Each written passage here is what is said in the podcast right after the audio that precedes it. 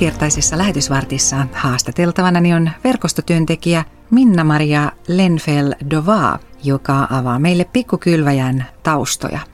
Lisäksi hän kertoo muun muassa siitä, mikä häntä sytyttää lapsityössä. Ohjelman opetusosiossa äänessä tuttuun tapaan lähetysteologi Jukka Norvanto, joka jatkaa raamatun opetussarjaa Herran siunauksesta. Ja opetusosion jälkeen saamme rukoilla vielä yhdessä Minna-Marian johdolla. Minä olen Elina Tuoista Kokko. Minna-Maria, miten pikkukylväjä oikein sai alkunsa? Pikkukylväjä on saanut koronan myötä alkunsa. Eli kesäpäiville 2020 oli suunnitteilla nukketeatteriesitys, mutta sitten korona muutti suunnitelmia ja alettiin pohtimaan, että miten se lasten osuus saataisiin esille, niin silloin tuli idea pikkukylväjästä, eli lasten ohjelmasta, mikä on siellä Kylväjä YouTube-kanavalla. Minkä ikäisille tämä ohjelma on suunnattu? No ohjelma on suunnattu 6-10-vuotiaille, mutta nuoremmatkin kuin 6-vuotiaat kyllä on katsoneet ohjelmaa ja eikä varmaan ikää ylärajaa on vaikea määritellä, että ohjelma sopii ihan kaikille, ketkä haluaa lasten ohjelmaa katsoa tai kuulla Jumalasta lasten vinkkelistä. Sinä olet pikkukylväjässä tuo hurmaava Valma Välkky. Miten Valma Välkyn hahmo syntyi? Valma Välkky oli kirjoitettu näihin ensimmäisiin kesäpäivän pikkukylväjä-ohjelmiin ja itse se hahmo kyllä syntyi ihan sillä tavalla, kun vetäisin Valma Välkyn mekon ja silmälasit päähän, niin se oli Valma Välkky, että Valma Välkky on tämmöinen taiteellinen, vähän poheemi, helposti innostuva, ehkä vähän semmoinen tutkijaluontainenkin, että elää hetkessä mun 20-poikani sanoi, että Valma on sulle kuin luonne rooli, että mä olen opiskellut kokeellista teatteria reilu 20 vuotta sitten ja olen kuvataiteilija ja tällä hetkellä opiskelen tuolla Turun ammattikorkean taideakatemiassa teatteri-ilmaisuohjaajaksi. Teatteri on ollut niin kuin pitkä aika ja ihan lapsuudesta mun elämässä, mutta sitten tässä elämän varrella se taide ja taiteen tekeminen on niin muuttanut vähän muotoa ja se teatterin tekemisen ilo on myös nyt tässä Valma Välkyn roolissa. Minna-Maria, mikä sinua sytyttää lapsityössä? Lapsityössä sytyttää se lasten ilo ja aitous ja läsnäolo, että lapsi elää hetkessä. Ja se on myös ehkä meille sellaista samaistumista, että niin kuin Jumalan valtakunta on lasten kaltaisille, että se lasten taito elää hetkessä ja eipä murehita hirveästi huomisesta. Ja myös se semmoinen usko ja luottamus on sellaista ihanaa ja aitoa, että se, se mua sytyttää lapsityössä. Viimeiset vuodet siis mä olen myös kotoutumiskouluttaja ja turvapaikanhakija lasten kanssa olen työskennellyt. Ja se oli sellaista iloa, ilon kohtaamista myös niiden haasteiden keskellä lapsityötä. En ole, ole joskus kauan kauan aikaa sitten tehnyt seurakunnalle sijaisuuksia, mutta opettajan työssä tuolla Jyväskylän kristillisellä opistolla on kohdannut niin lapsia lasten leireillä kuin sitten opettanut lastenohjaajia kohtaamaan niitä lapsia. Mutta kyllä ne niin itselle sellaiset merkitykselliset asiat ja muistot lasten kanssa työskentelyssä on nyt viime aikoina syntynyt näiden turvapaikanhakijalasten kanssa. Minna-Maria, millaisen vaikutuksen toivot näiden pikkukylväjä ohjelmien saavan piinissä katsojissa aikaan?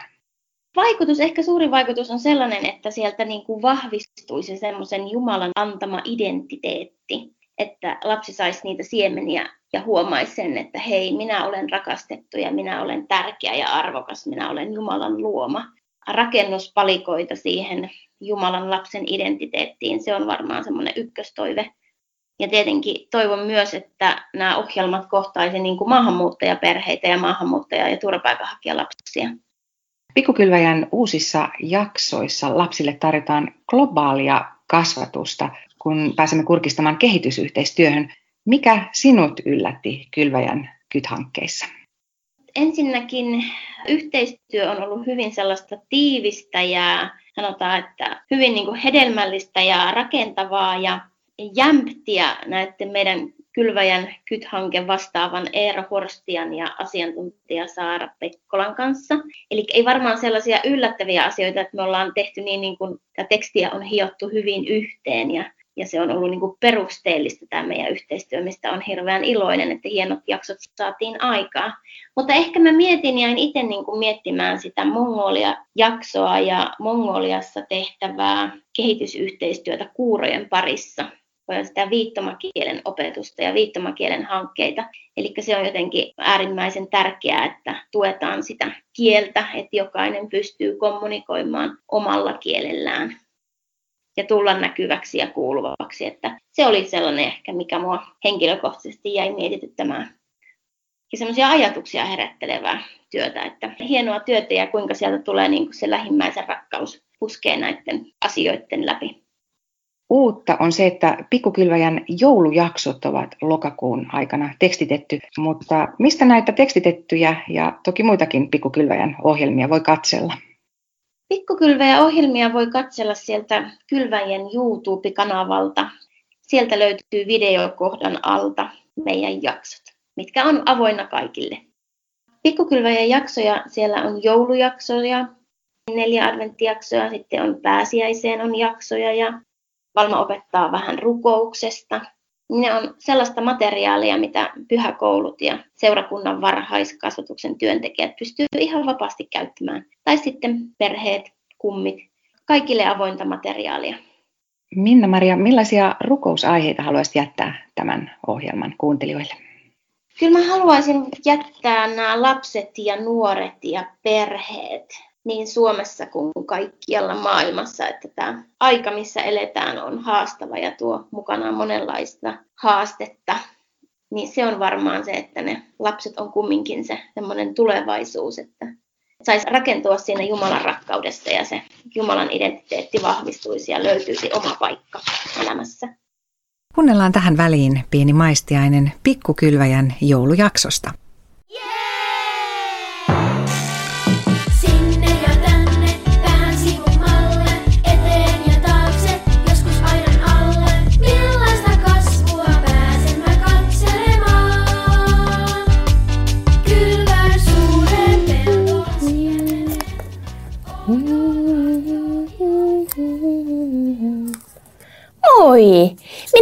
Odotinkin teitä. Minä olen tehnyt tässä joulukortteja. Minusta on mukava ilahduttaa ystäviä. Hei, mutta tiedätkö mikä päivä on tänään? Tänään on toinen adventti. Nyt me voisimme sytyttää adventtikynttilät. Tämä ensimmäinen kynttilä on toivon kynttilä. Ja tämä toinen kynttilä on rauhan kynttilä. Mitä sinulle tulee mieleen sanasta rauha? Joulu on rauhoittumisen ja rauhan aikaa. Tiedätkö, me kaikki tarvitsemme rauhaa. Koko maailma tarvitsee rauhaa. Että ei olisi sotaa eikä pelkoa. Niin monilla ihmisillä on surua ja pelkoa. Tämä on hyvä adventti rukoilla rauhaa kaikille ihmisille. Tämä on myös hyvää aikaa pyytää ystävältä tai kaverilta anteeksi, jos on ollut vähän erimielisyyttä tai riitaa. Eikö olekin kaunis tuo kynttilän liekki? Se rauhoittaa ja se vie kohti suurta joulun juhlaa.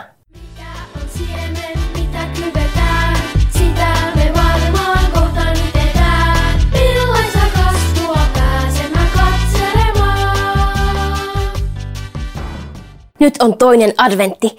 Katsotaan, minkä yllätyksen saan täältä kakkosluukusta. Mikä meillä rapisee?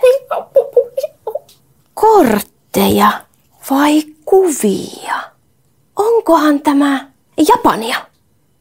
Moi teille kaikille täältä Okajamasta, Japanista.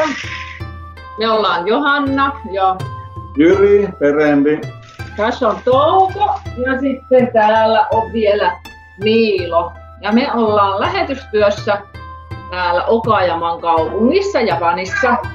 Japanissa on tosi vähän kristittyjä, eli sellaisia ihmisiä, jotka uskovat Jeesukseen. Ja siksi, siksi Japanissa ei oikeastaan vietetäkään joulua. Ei jouluna ole esimerkiksi vapaa-päiviä kerrottaako mikä joulusta sussa on kivaa? No vaan sitä, että vaan, että mulla on lahjoja. Lahjoja?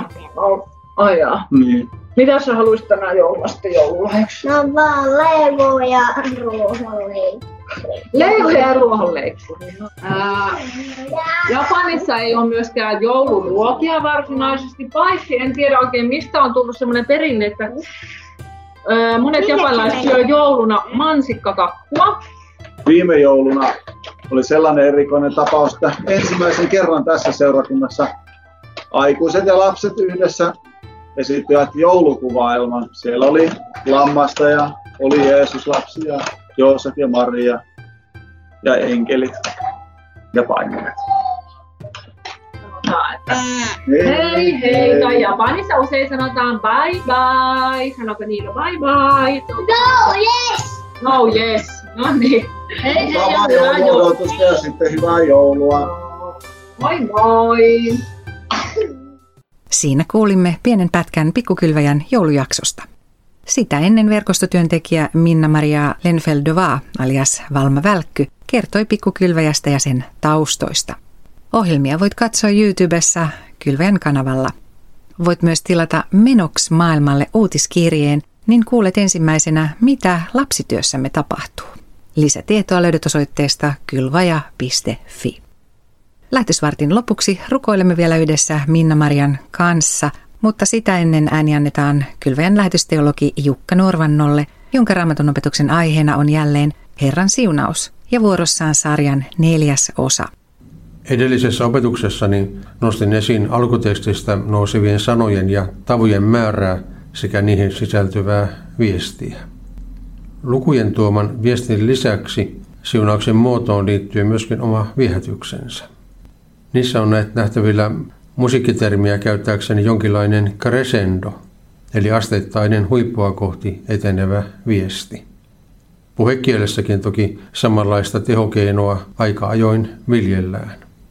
Joku voi esimerkiksi kertoa ystävälleen kokemuksestaan juhlan vastaanotolta tähän tyyliin. Ensin sinne tuli kaupunginjohtaja, sitten pääministeri ja lopulta itse presidentti. Samantapaista huipennusta on nähtävällä myös Herran siunauksessa. Ensinnäkin jokainen säe pitenee koko ajan kolmesta viiteen ja lopulta seitsemän eli täydellisyyden eli pelastuksen lukuun. Vastaavan huipennusta kohti etenevän sarjan voi nähdä myös siunauksen sanoista. Ne etenevät näin. Siunaus, varjelus, Herran kasvojen kirkastaminen, armollisuus, Herran kasvojen kääntäminen – ja sen jälkeen koko siunaus huipentuu ehkä tärkeimpään hebrean kielen sanaan shalom, eli rauha. Tuolla sanallahan ei hebrean kielessä tarkoiteta vain sodan vastakohtaa, vaan kaikkea sitä, mitä ihminen voi tarvita eläkseen täysipainoista ja turvattua elämää, eli terveyttä, hyvinvointia ja pelastusta. Jotakin siitä, mitä shalom tarkoittaa, on kuvattuna psalmissa 121. Minä kohdan katseeni vuoria kohti. Mistä saisin avun? Minä saan avun Herralta, häneltä, joka on luonut taivaan ja maan. Herra ei anna sinun jalkasi horjua. Väsymättä hän varjelee. Ei hän väsy, ei hän nuku. Hän on Israelin turva. Hän on suojava varjo. Hän on vartiasi. Hän ei väisty viereltäsi. Päivällä ei aurinko vahingoita sinua, eikä kuun valo yöllä. Herra varjelee sinut kaikelta pahalta, hän suojelee koko elämäsi. Herra varjelee kaikki sinun askeleesi, sinun lähtösi ja tulosi, nyt ja aina. Herra siunaus muistuttaa meitä myös siitä, että Jumalan suojelus ja apu tulevat usein elämäämme vaiheittain. Se kertoo siitä, että kristityn elämään kuuluu myös odotus. Kaikkia ei anneta kerralla. Lopullisen crescendon täyttymys odottaakin meitä vasta perillä taivaassa, jossa kaikki on täydellistä. Lähetysteologi Jukka Nuorvanto opetti raamattua aiheenaan Herran siunaus. Ja nyt lähetysvartin päätteeksi rukoilemme vielä yhdessä Minna-Maria Lenfel Dovan johdolla. Rakas Jumala, kiitos tästä hetkestä, Kiitos, että tunnet ja tiedät meistä jokaisen. Kiitos, että olet luvannut olla meidän kanssa joka hetki. Siunaa meitä jokaista. Siunaa juuri sellaisella tavalla, mitä me nyt tarvitsemme. Siunaa kaikkia lapsia ja perheitä. Auta vaikeissa ja haastavissa tilanteissa olevia. Siunaa maahanmuuttajia ja turvapaikanhakija lapsia ja perheitä. Ota meidät kaikki siipiesi suojaan. Pidä meistä huolta. Ohjaa ja johdata meitä. Jeesuksen nimessä, aamen.